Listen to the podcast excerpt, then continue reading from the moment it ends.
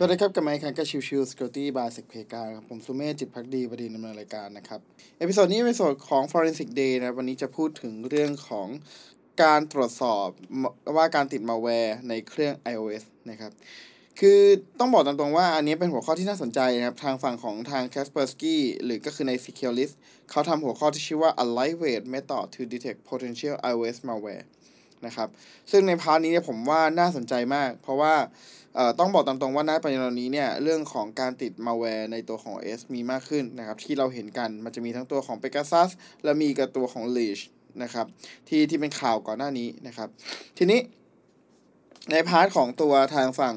เอ่อ Kaspersky เขาก็พยายามหาข้อมูลว่าแล้วเราจะ detect ยังไงได้บ้างล่ะ ว่าตัวมาแวร์ติดในเครื่อง iOS หรือยังครับ เขาก็จะดูจากหลักฐานในส่วนที่เป็นส่วน log ครับ ซึ่งก็คือตัวของ shutdown.log นั่นเอง คือ shutdown.log เนี่ยชื่อมันตรงไปตรงมามากเลยครับ shutdown.log เนี่ยมันจะเป็นตัวของ log ที่ใช้ในการเก็บข้อมูลเรื่องของ reboot event นะครับแต่ว่าไม่เพียงเท่านั้นครับ ตัวของ shutdown.log เองเนี่ย จะมีเก็บการเก็บข้อมูลในเรื่องของตัว process ใด ๆ ที่ดีเลย์การ reboot ด้วยนะครับ หมายความว่าอะไรหมายความว่าทุกครั้งที่เราทำการ reboot ตัวของ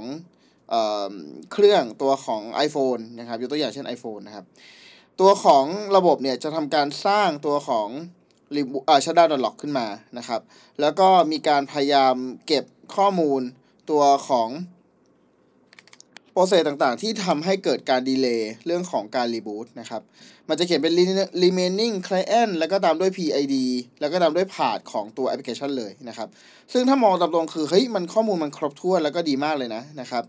ถ้าเป็นโดยปกติแล้วเนี่ย ตัวของการ reboot ใดๆอะ log ที่เกิดขึ้นอะเอ่อเท่าที่จากการสังเกตของทางฝั่งของ c a t p e r s k y นะครับ ถ้าเครื่องไม่ได้ติดมาแวร์นะครับ ถ้าเครื่องไม่ได้ติดมาแวร์ ตัวของเครื่องเนี่ยจะมีเรื่องของการเกิด log ที่มันซ้ำเหมือนเดิมเนี่ย process ที่มันทำให้เกิดการ delay ไม่เกิน 3 ครั้งนะครับ คือพูดง่ายๆคือตัวของทางฝั่งของ shutdown.log มันไม่ใช่ว่า พอมีการ delay ของการ reboot เนี่ย ครั้งที่หนึ่งมันจะบอกว่าโอเคมีตัวของ client ID อะไรบ้าง ก็คือตัว process อะไรบ้างที่มันทำให้การ reboot นั้นช้าถูกไหมครับ แล้วมันก็จะมี interval อีกครับทำอีกครั้งหนึ่งนะครับทำไปทำไป ซึ่งถ้าเครื่องที่ไม่ได้ติดมาแวร์ตัวของทางฝั่งของ c a t p e r s k y บอกว่ามันจะอยู่ที่ประมาณไม่เกิน 3 ครั้ง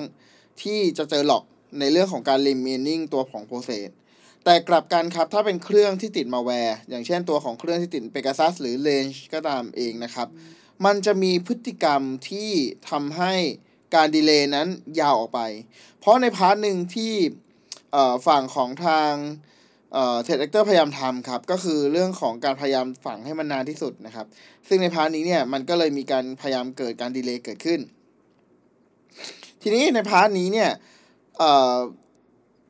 ข้อมูลที่ตัวของทางฝั่ง Kaspersky เขาได้นะครับ เขาก็มีการทดสอบดูว่าถ้าไอตัวของเครื่องที่ติดเปกาซัสแล้วเนี่ย มันจะมี log ประมาณไหนนะครับ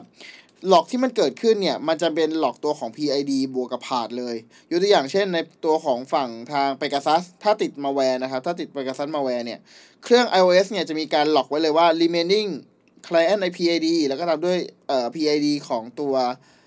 แอปพลิเคชัน แล้วก็ตามด้วย path ด้วย path ของตัวแอปพลิเคชันนะครับ ซึ่งถ้าเป็นตัวของ Pegasus เนี่ยมันจะเป็นตัวของ slash var slash db slash com dot apple dot xpy เอ่อ xpc dot เอ่อ low account d dot staging slash low leg d นะครับ อันนี้คือตัวของ process ของทาง Pegasus นะครับ ถ้าเป็นตัวของทางฝั่ง range นะครับ ก็จะเป็นตัวของ private var db com apple xpc low account d staging slash plugin slash fud appx นะครับ จะเห็นว่ามันมีความคล้ายคลึงกันอยู่ระหว่างตัวของทางฝั่งทั้ง Pegasus และก็ตัวของทางฝั่งของ range เองก็ตามนะครับ และมาแวร์อีกตัวหนึ่งครับที่ฝั่งของทาง c a t p e r s k y ได้ลองเช่นเดียวกันก็คือ Predator นะครับ Predator เนี้ยก็จะเป็นตัวของมาแวร์ที่ได้รับการตรวจพบโดยทางฝั่งของทาง Citizen เหมือนกับตัวเอ่อ Citizen Lab นะครับ เหมือนกับตัวของฝั่งทั้ง Pegasus ทั้งตัวของเอ่อ Range แล้วก็ตัวของเอ่อ Predator ทั้งหมดเนี่ยจะถูกตรวจสอบโดยทางฝั่งของทางเอ่อ Citizen Lab นะครับ และทั้งหมดก็เป็นพาร์ทที่ คล้ายกันก็คือตัวของข้อมูลเนี่ยจะเป็นผ่านเริ่มต้นจะเป็น slash private slash v เอ่อ var slash temp นะครับทั้ง 3 ตัวการทำงานจะค่อนข้างคล้ายกันเลยทีเดียวนะครับและเรื่องของตัวของ shutdown log นะครับที่ขึ้นเป็นตัวของออข้อมูลนะครับที่ที่เราเห็นเนี่ยในการดีเลย์การการรีสตาร์เนี่ยมันจะมีมากกว่า 3 ครั้งทุกตัวเลยนะครับ ทำให้เราจากข้อมูลที่เราเจอจากตัวของทั้งมาแวร์ทั้ง 3 ตัวนะครับ เราจะ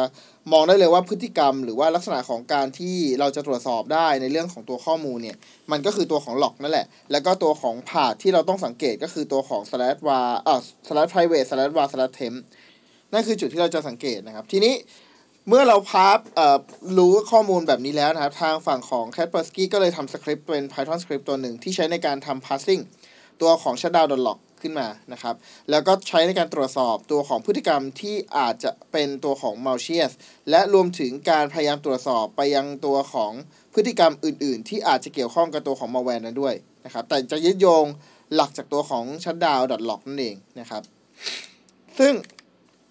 ถ้าเรามองจริงแล้วเนี่ย part นี้มันทำให้ดูสมบูรณ์มากๆในเรื่องของการตรวจสอบ วิธีการตรวจสอบค่อนข้างทำให้ได้ง่ายขึ้นมากนะครับ ซึ่งแต่ก่อนเนี่ยเราต้องตรวจสอบในเรื่องของตัว traffic แต่ว่า traffic เนี่ยในหลาย ๆ ครั้งมันอาจจะเป็น encrypt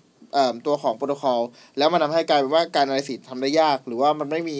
ข้อมูลในขณะที่เราทำการ analysis ก็เป็นได้นะครับ แต่ว่าพอมีตัวของ Shutdown Log เนี่ยมันค่อนข้างชัดเจนในเรื่องของตัวต้นตอของ โปรแกรมนะครับ แล้วก็เรื่องเรื่องของพฤติกรรมก็ค่อนข้างชัดเจนเช่นเดียวกัน ดังนั้นเรื่องของการติดมาแวร์และใช้ตัวของ Shutdown Log เป็น part ของการตรวจสอบถือเป็นส่วนที่ใช้ได้เลยนะครับ แต่ทั้งนี้ทั้งนั้นเองครับ ด้วยตามชื่อของของมันเลยครับ ตัวของ Shutdown.log เนี่ย จะกระทำก็ต่อเมื่อมีการพยายาม reboot เครื่องนะครับ นั่นหมายความว่าหลอกตัวส่วนนี้มันจะต้อง เอ่อเรียกว่าตัวของ user จะต้องทำชัดเอ่อรีสตาร์ตตัวเครื่องบ่อยๆ เพื่อจะให้มันเกิดหลอกแทนนั่นเองนะครับมันจะไม่สามารถที่จะอยู่ดีเอ่อจะทำการตรวจสอบเนี่ยจะไม่สามารถทำได้แบบนั้น เพราะว่าในเรื่องของตัวหลอกเนี่ยมันจะเกิดขึ้นแค่เฉพาะในช่วงของการรีบูตเท่านั้นนั่นเองนะครับแต่ว่ามันจะมีการเก็บตัวของหลอกเนี่ยค้างไว้ในเครื่องตลอดนะครับณตอนนี้ยังไม่มีตัวของมาไว้ตัวไหนที่เป็นการเคลียร์ตัวของ Shutdown Log นะครับก็หวังว่าจะเป็นอย่างนี้ต่อไปเรื่อยๆก่อน นะครับเพื่อให้มันตรวจสอบได้ง่ายนั่นเองนะครับโอเค ก็ประมาณนี้นะครับสำหรับ episode นี้นะครับหวังว่าจะเป็นประโยชน์สำหรับใครหลายคนในเรื่องของการตรวจสอบว่าเครื่องเราถูกเอ่อติดตั้งมาแวร์แล้วหรือยังนะครับโดยใช้ตัวของ Digital Forensic Artifact ดีเอ่อหลักฐานทางด้าน Digital Forensic เพื่อจะทำการตรวจสอบนั่นเองนะครับ ขอบคุณทุกท่านเข้ามาติดตามแล้วพบกันใหม่สำหรับวันนี้ลากันไปก่อน สวัสดีครับ